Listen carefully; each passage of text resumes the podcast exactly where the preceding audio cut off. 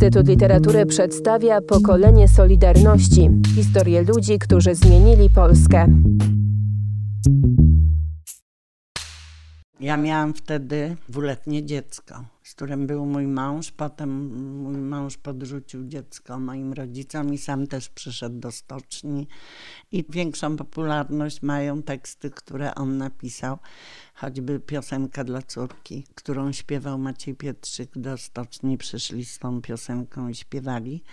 Ale cieszyłam się, że mam komu zostawić, bo na przykład Krysię Janiszewską ciągnęło do tej stoczni, ale miała roczne dziecko i w ogóle mowy nie było, żeby je zostawiła komuś pod opieką, sama je pilnowała.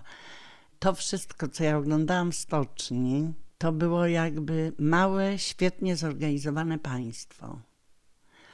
Każdy wiedział, co ma robić. Nie było żadnych sporów, kłótni wymiany, kto tam trochę może się zdrzemnąć, przespać. Ja z dwa razy spałam w stoczni, bo ja wychodziłam na noc, miałam znajomego na pobliskiej ulicy Stolarskiej i w jego mieszkaniu koczowałam i codziennie rano szłam, także obserwowałam jak tam przyszli doradcy, jak przyszła Staniszkis, jak przyszedł Wajda. Przede wszystkim zapamiętałam sobie Kapuścińskiego, bo na takim piętrze wśród różnych modeli statków strasznie dyskutowali dziennikarze, czy poprzeć, czy nie poprzeć. I wiem, że Kapuściński zwrócił się, bo był z drugim takim reportażystą. Mówi, chodź tutaj z nimi, nie ma co gadać, bo zanim oni o czymś zadecydują. Wiem, że głos tam zabierała tak najmocniej pani z Trybuny Ludu, wicenaczelna. Ona miała najwięcej obiekcji, że to jest sprawa robotnicza, że dziennikarze powinni relacjonować, a nie za przeciw. Siedziałam tam i oglądałam tą całą dyskusję pod jednym z modeli statków. Potem się zrobiło szaro różnie, ale wtedy to było zdecydowanie białe i czarne, za i przeciw. I miało się żal do tych, którzy bali się, nie podpisali, bo tak naprawdę no fakt, że połamano mi drzwi, że przeżyłam wtargnięcie w stanie wojennym, ale wszędzie zawsze podpisywałam moje teksty inne, już takie, z których byłam inaczej dumna, imieniem i nazwiskiem, nigdy nie pseudonimami. W stanie wojennym, kiedyś w nocy już siedząc samiutka w okropnej tej atmosferze, Napisałam na maszynie, jeszcze wtedy do pisania przez przebitki, więc to tam 4-5 egzemplarzy góra. Poszłam w ciemnych miejscach, żeby mnie nie widziano. Wywiesiłam najbardziej ciemnych zamiast najbardziej tych, gdzie ludzie chodzą, na przykład na sklepie spożywczym.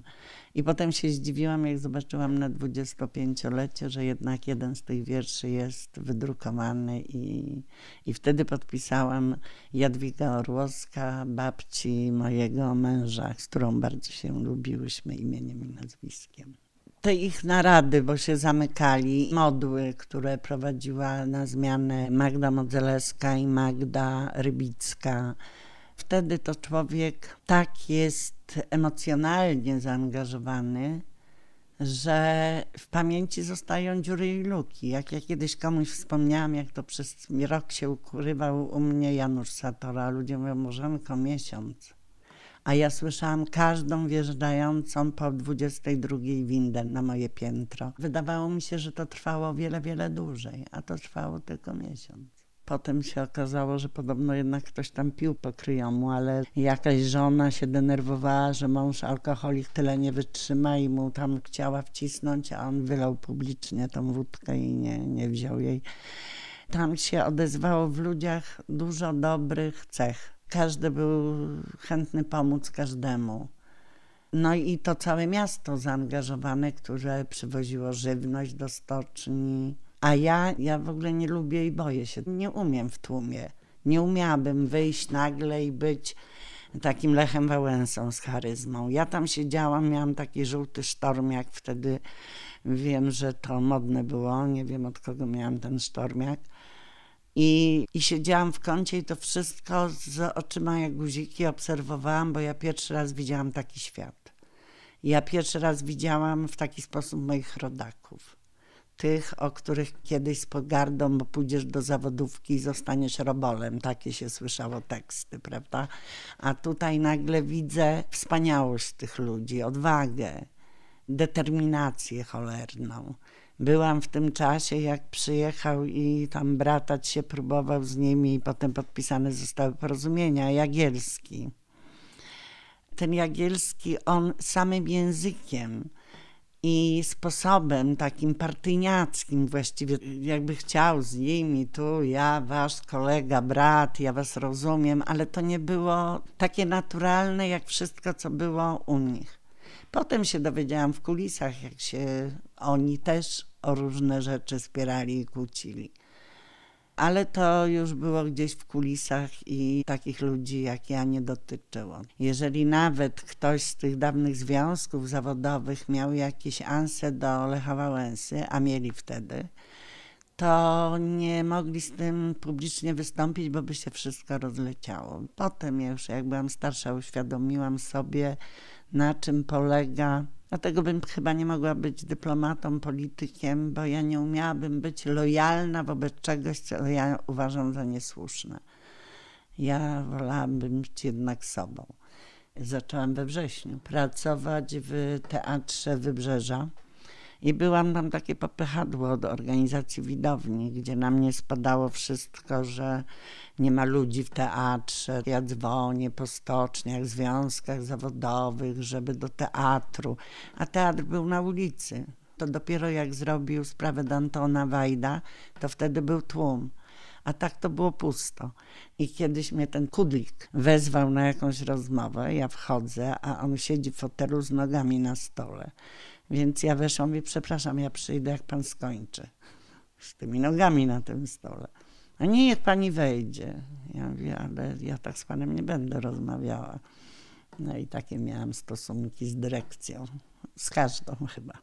I na ich aktorskich zebraniu Związku Zawodowego Solidarność, do której też należałam, wybierali delegatów na zjazd Solidarności. Kierowniczka wymyśliła sobie, że ja się tu marnuję, trzeba mnie wydelegować na ten zjazd Solidarności zarządu regionu. I zostałam na ten zjazd wydelegowana. Tam też to on się odbywał w teatrze muzycznym w Gdyni. Zaczęła się kłótnia na temat przysięgi, jak powinna brzmieć.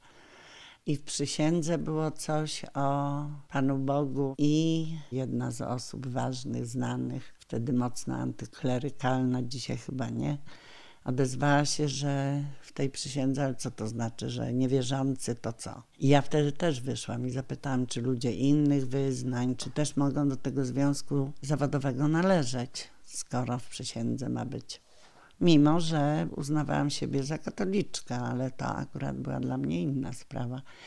I wyszłam bardzo zdenerwowana, bo pierwszy raz tak publicznie wykrzyczałam coś na tej scenie. Zdenerwowana, a w progu stał, wysuwał opasły brzuch prałat Jankowski. I wtedy splunął na mnie. Tak, za to moje bezbożne zachowanie na scenie. No i na tym zjeździe wybrano mnie na członka zarządu regionu, gdzie z bliska już poznałam, bo to było grono 60 osób. Tam był i Wałęsa, i Gwiazda, i Kurska Ania, dużo ludzi, Krementowski Karol. No i zrobiły się takie dwie frakcje tam ale ja byłam wychowanką. Dzisiaj patrzę inaczej, bardziej krytycznie na pewne rzeczy, ale byłam wychowanką i należałam do tak zwanego gwiazdozbioru, gdzie zresztą nie zapomniano o tym wspomnieć w papierach z IPN-u. Choć jak się starałam, bo kiedy mnie wybrano na tego członka zarządu, musiałam się wykazać, że jestem czysta, nie byłam denosicielem i tak dalej.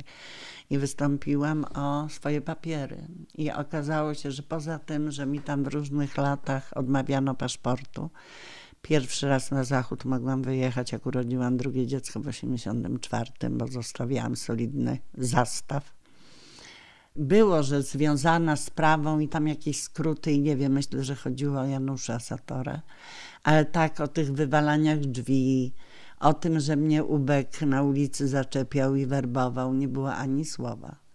Bo w Gdańsku to był jeden z oddziałów, gdzie nieźle przetrzebiono archiwa. Natomiast na przykład archiwa z cenzury To był taki Kazimierz Rosadziński, głównym cenzorem w pewnych latach, bardzo mądry facet, nie wiem, może nawet jeszcze żyje, skromnie. To był jedyny chyba czerwony i partyjny przyjaciel mojego ojca. Nie powiem nawet kolega, tylko przyjaciel. Mój ojciec brał go na rajdy rowerowe i nocowali od plebanii do plebanii. I jak kiedyś z Kaziem przeprowadzałam jakiś wywiad, mówię, a o tym pan zupełnie inny świat inne poglądy. Jak jechaliście na te rajdy, o czym pan rozmawiał z moim tatą, ale my nie rozmawialiśmy o głupstwach, tylko o sprawach poważnych, czyli filozofia to wchodziła w grę jeszcze od plebanii do plebanii było. To też musiało być ciekawe. Zresztą jego żona była w katolickim słowie powszechnym sekretarką. Także jak to wyglądały te układy pod, za jakąś kurtyną. Pani Krysia Rosadzińska, moja mama jej współczuła, bo sama musiała chodzić do kościółka, mąż nie chodził, a mama mogła z mężem kroczyć. Każdy punkt postulatów, bo z różnymi y, osobami, delegacjami przychodziły nowe gdzie na początku było właściwie tylko takie dotyczące, no może związków zawodowych, podwyżek jakichś, a potem i cenzura, i religia w szkole. Te punkty wszystkie, one były tak dokładnie precyzowane, że tam nie było żadnego jakby zbędnego słowa. I to takie śmieszne, prawda? Wtedy walczono prawie wszyscy jednym głosem, wierzący, niewierzący, na temat religii w szkołach, a dzisiaj, ale ja mówię, świat trzeba oddać młodym i niech oni sobie budują swoją przyszłość. Mam gorycz zwycięstwa, taki wiersz. No gorycz jest przede wszystkim po tym, jak się ogląda, jak ci sami ludzie, którzy kiedyś razem pisali, współpracowali, jak są teraz podzieleni. Ja mam mnóstwo przyjaciół, nie rozmawiamy o tym. Wiemy, że mamy tyle lat i nikt u nikogo już poglądów nie zmieni. Natomiast to nie może przeszkadzać naszej przyjaźni. Pokolenie Solidarności. Cykl podcastów przygotowanych przez Instytut Literatury w Krakowie.